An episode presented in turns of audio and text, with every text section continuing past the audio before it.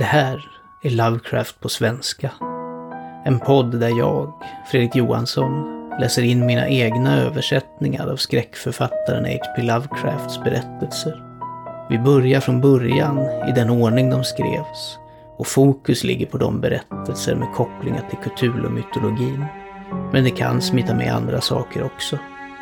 En stående varning om de här berättelserna är att de stundtals innehåller rasistiskt och förlegat språkbruk. Mer om mina tankar kring detta finns att läsa på poddens hemsida. Dagens avsnitt är Skräcken vid Martins Beach från 1922. Den skrevs av Sonja Green, Lovecrafts blivande fru, efter uppmuntran från honom. Hur mycket som faktiskt skrevs av Sonia och hur mycket som gjordes av Lovecraft är debatterat. Jag tänker sticka ut hakan lite grann och påstå att det mesta är Sonias verk. Meningsbyggnaden verkar för mig mycket kortare och ordvalen är mer moderna. Men det finns ett par platser, främst på slutet, där Lovecrafts blommiga och bombastiska språk tar vid. Men jag tycker att det verkar vara en ganska liten del av berättelsen. Vid semesterorten Martins Beach fångas ett märkligt sjöodjur. Infångat och uppstoppat ställs det ut för beskådning för de betalande sommargästerna. Men monstrets form och biologi antyder att det inte är ett så simpelt djur som det verkar. Det behövs inte alltid hullingar på krokarna för att hala in sin fångst. God lyssning.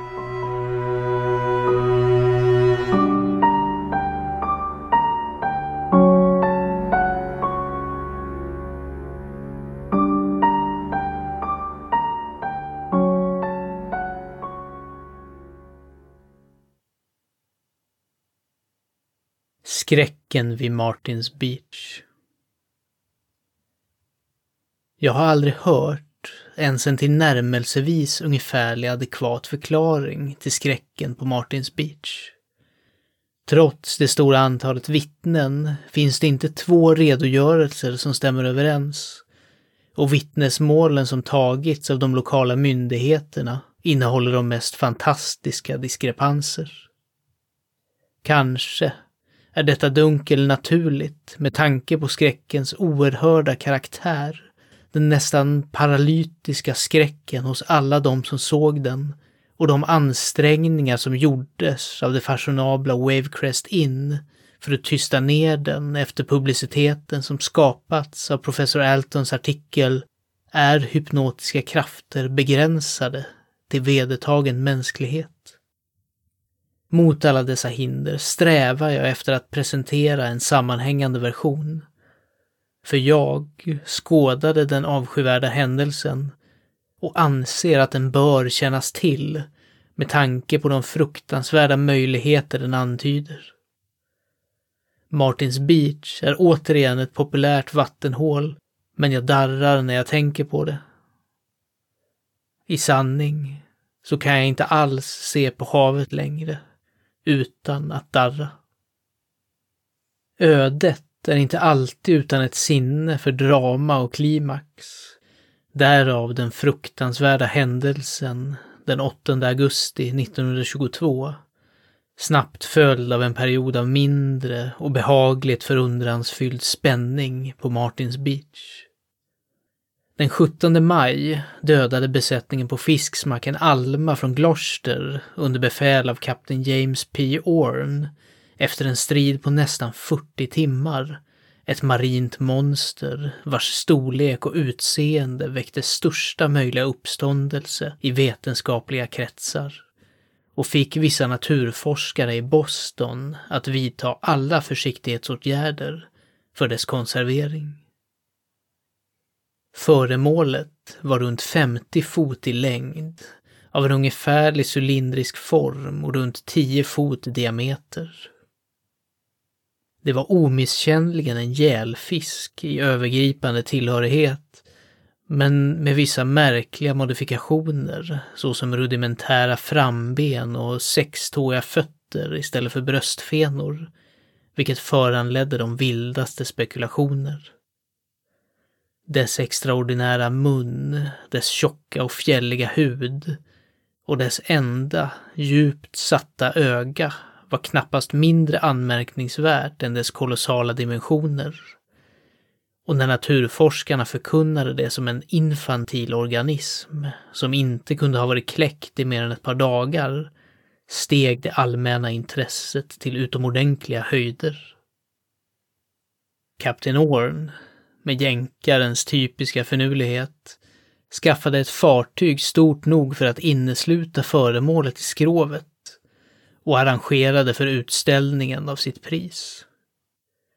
Med klokt snickeri förberedde han vad som uppgick till ett utmärkt marinmuseum, seglade söderut till det rika semesterortsdistriktet Martins Beach, ankrade vid hotellkajen och bärgade en skörd av inträdesavgifter. Föremålets inneboende förundlighet och den betydelse vilken den tydligen bar i medvetandet hos de många vetenskapliga besökarna från när och fjärran kombinerades för att göra den till säsongens sensation. Att den var absolut unik, unik i en vetenskapligt revolutionerande grad, var väl förstått. Naturforskarna hade tydligt visat att den skilde sig radikalt från liknande enorma fiskar som fångats utanför Floridas kust.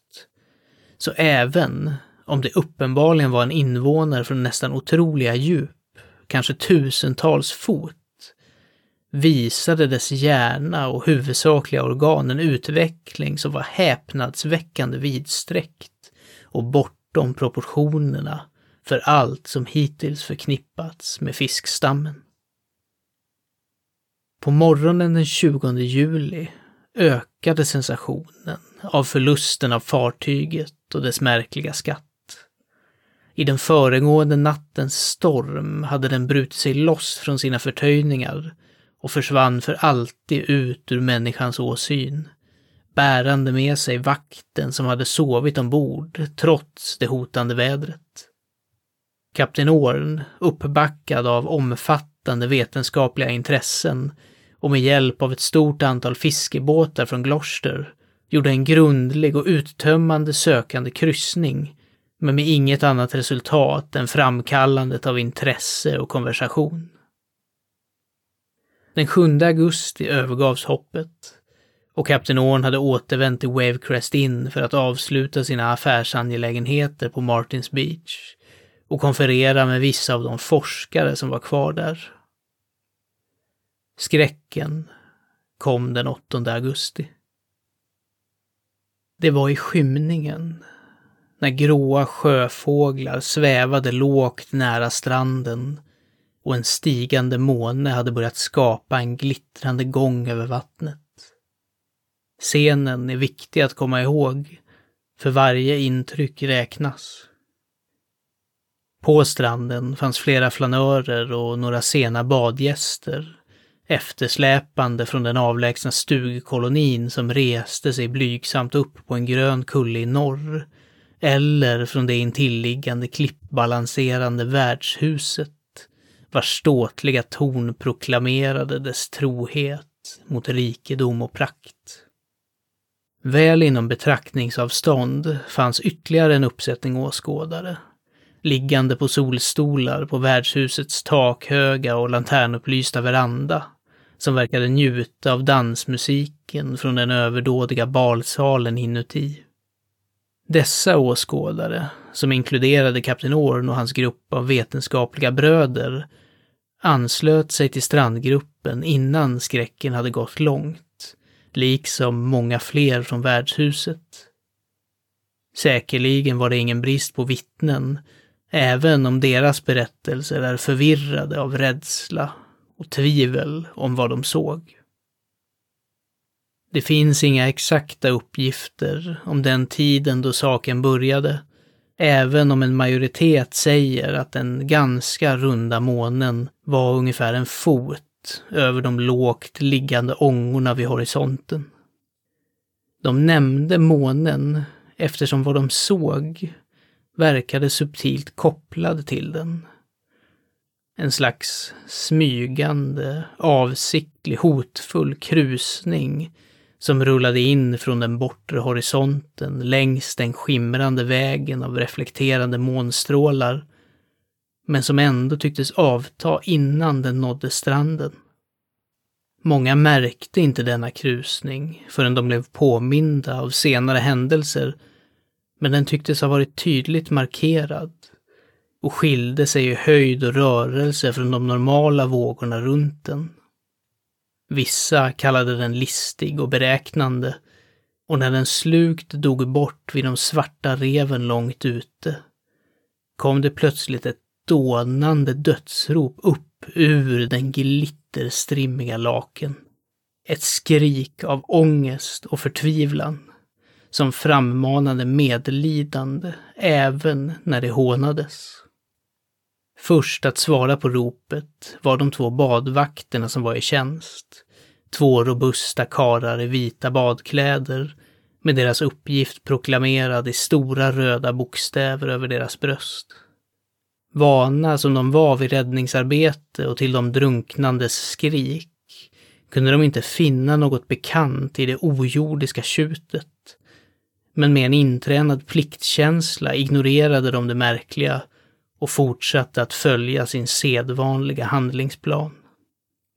Hastigt gripande en livboj, vilken med sin fastsatta repslinga alltid låg redo till hands, sprang en av dem snabbt längs med stranden till platsen för den samlade skaran, varifrån han, efter att ha snurrat runt den för att erhålla fart, kastade den ihåliga skivan långt ut i den riktning från vilket ljudet hade kommit. När bojen försvann i vågorna väntade folkmassan nyfiket på en syn av den olyckliga varelsen vars nöd varit så stor, ivrig på räddningen som gjordes av det massiva repet. Men räddningen uppdagades snart att inte bli en snabb och lätt sak. Fördra som de kunde i repet förmådde inte de två muskulösa vakterna att flytta föremålet till den andra änden. Istället fann de att föremålet drog med lika stor eller ännu större kraft i motsatt riktning, tills de på några sekunder drogs med och ner i vattnet av den märkliga kraften som gripit den erbjudna livbojen. En av dem återfick fattningen, ropade omedelbart efter hjälp från folkmassan på stranden, till vilka han kastade den återstående repspolen och ett ögonblick senare bistods vakterna med sekundanter från alla de robusta männen, bland vilka kapten Orn var den främste. Mer än ett dussin starka händer slet nu desperat i den kraftiga linan, men ändå helt utan nytta. Hårt som de drog, drog den märkliga kraften i andra änden hårdare och eftersom ingen sida slappnade av för ett ögonblick blev repet styvt som stål under den enorma påfrestningen. De kämpande deltagarna såväl som åskådarna var vid det här laget besatta av nyfikenhet över beskaffenheten av kraften i havet. Tanken på en drunknande man hade sedan länge avfärdats och antydningar om valar, ubåtar, monster och demoner cirkulerade nu fritt omkring. Där mänsklighet först hade lett räddarna höll förundran dem kvar vid uppgiften och de halade med en bister beslutsamhet för att avslöja mysteriet. När det slutligen beslutades att en val måste ha svalt livbojen ropade kapten Orn som en naturlig ledare till dem på stranden att en båt måste skaffas för att närma sig, harpunera och landsätta den osedda leviatan. Flera män förberedde sig genast för att sprida ut sig i jakt på en lämplig farkost, medan andra kom för att ersätta kaptenen vid det spända repet, eftersom hans plats logiskt sett var med den båtgrupp som kunde bildas. Hans egen uppfattning om situationen var mycket bred och på intet sätt begränsad till valar, eftersom han hade haft att göra med ett monster mycket underligare. Han undrade vilka handlingar och demonstrationer som kunde utföras av en vuxen medlem från en art där en 50-fotsvarelse endast hade varit ett spädbarn. Och nu utvecklades med förfärande plötslighet det avgörande faktum vilket förändrade hela scenen från ett av under till ett av skräck och bedövade med skräck den samlade skaran av arbetare och åskådare. Kapten Orn, som vände sig om för att lämna sin post vid repet, fann att hans händer hölls på plats med oförklarlig styrka. Och på ett ögonblick insåg han att han var oförmögen att släppa repet. Hans belägenhet upptäcktes på en gång och när varje kumpan testade sin egen situation möttes de av samma tillstånd. Faktumet kunde inte förnekas. Varje kämpe hölls oemotståndligt i någon mystisk träldom till hampalinan som sakta och hyggligt och obevekligt drog dem ut till havet. Onämnbar skräck följde. En skräck i vilken åskådarna förstenades till ytterst passivitet och mental kaos. Deras fullständiga demoralisering återspeglas i de motstridiga redogörelser de ger och de fåraktiga ursäkterna de ger för sin till synes känslolösa inaktivitet. Jag var en av dem och vet. Till och med kämparna, efter några frenetiska skrik och meningslösa jämmer, gav efter för det förlamande inflytandet och höll sig tysta och fatalistiska inför de okända makterna. Där stod de, i det bleka månljuset, blint dragna mot en spektral undergång och svajade monotont fram och tillbaka när vattnet steg först till deras knän, sedan till deras höfter.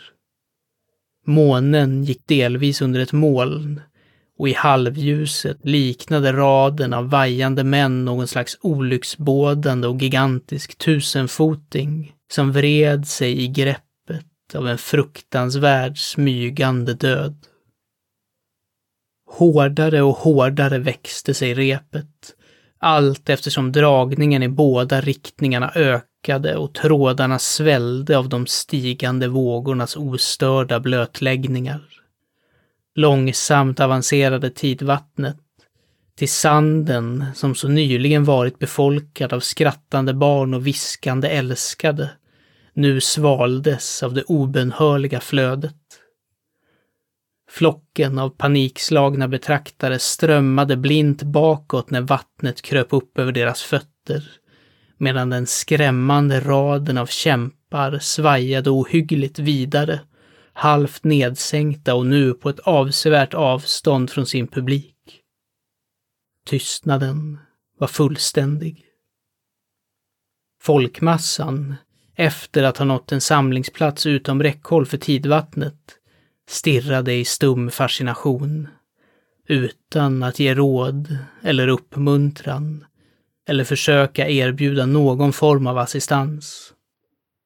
Det fanns i luften en mardrömsrädsla av förestående ondska, sådan som världen aldrig tidigare hade känt till. Minuter tycktes förlängas till timmar och fortfarande sågs den mänskliga ormen av svajande överkroppar ovanför det snabbt stigande tidvattnet.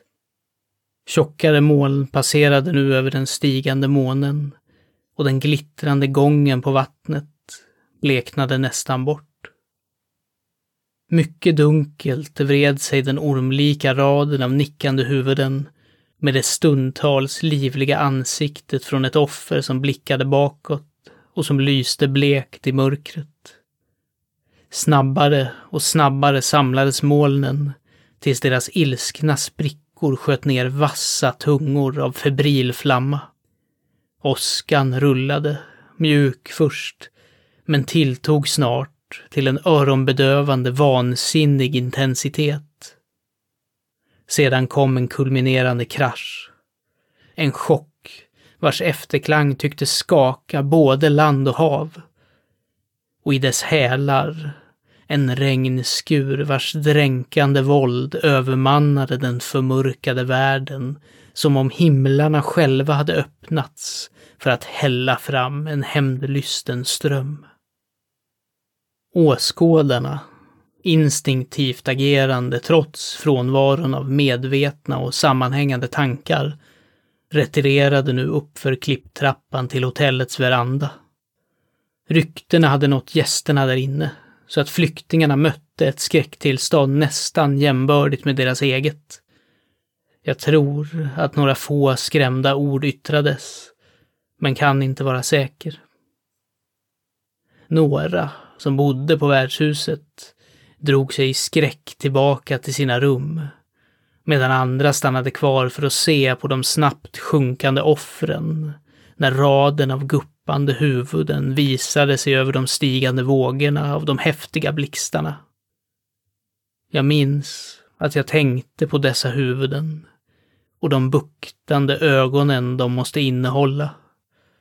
Ögon som mycket väl kunde spegla all den skräck, panik och delirium som finns i ett ondsint universum.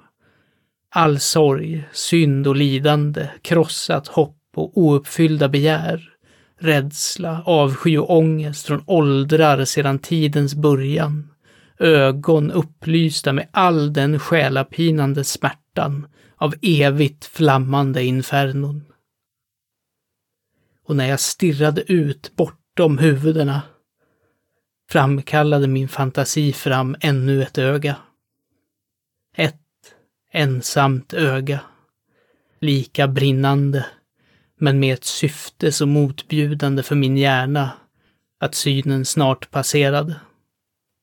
Hållna i greppet av ett okänt skruvstäd släpades raden av de fördömda vidare. Deras tysta skrik och outtalade böner endast kända för demonerna av de svarta vågorna och nattvinden. Det brast nu fram från den upprörda himlen en sådan galen kataklysm av sataniska ljud att till och med den tidigare kraschen överskuggades. Mitt i ett bländande sken av sjunkande eld gengöd himlens röst med helvetets blasfemier. Och de förlorades blandade vånda ekade i ett apokalyptiskt, planeträmnande ringande av cyklopiskt larmande.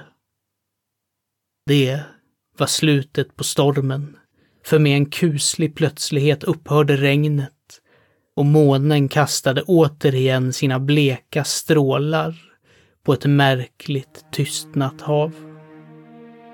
Det fanns ingen rad av guppande huvuden nu. Vattnet var lugnt och öde och bröts endast av de avtagande krusningarna från vad som tycktes vara en virvel långt ut i månskenets väg, varifrån det märkliga först hade kommit. Men när jag såg längs med den förrädiska stigen av silverglans, med febrig fantasi och övertända sinnen, dröpte i mina öron från något avgrundsdjup sjunket avfall de svaga och olycksbådande ekona av ett skratt.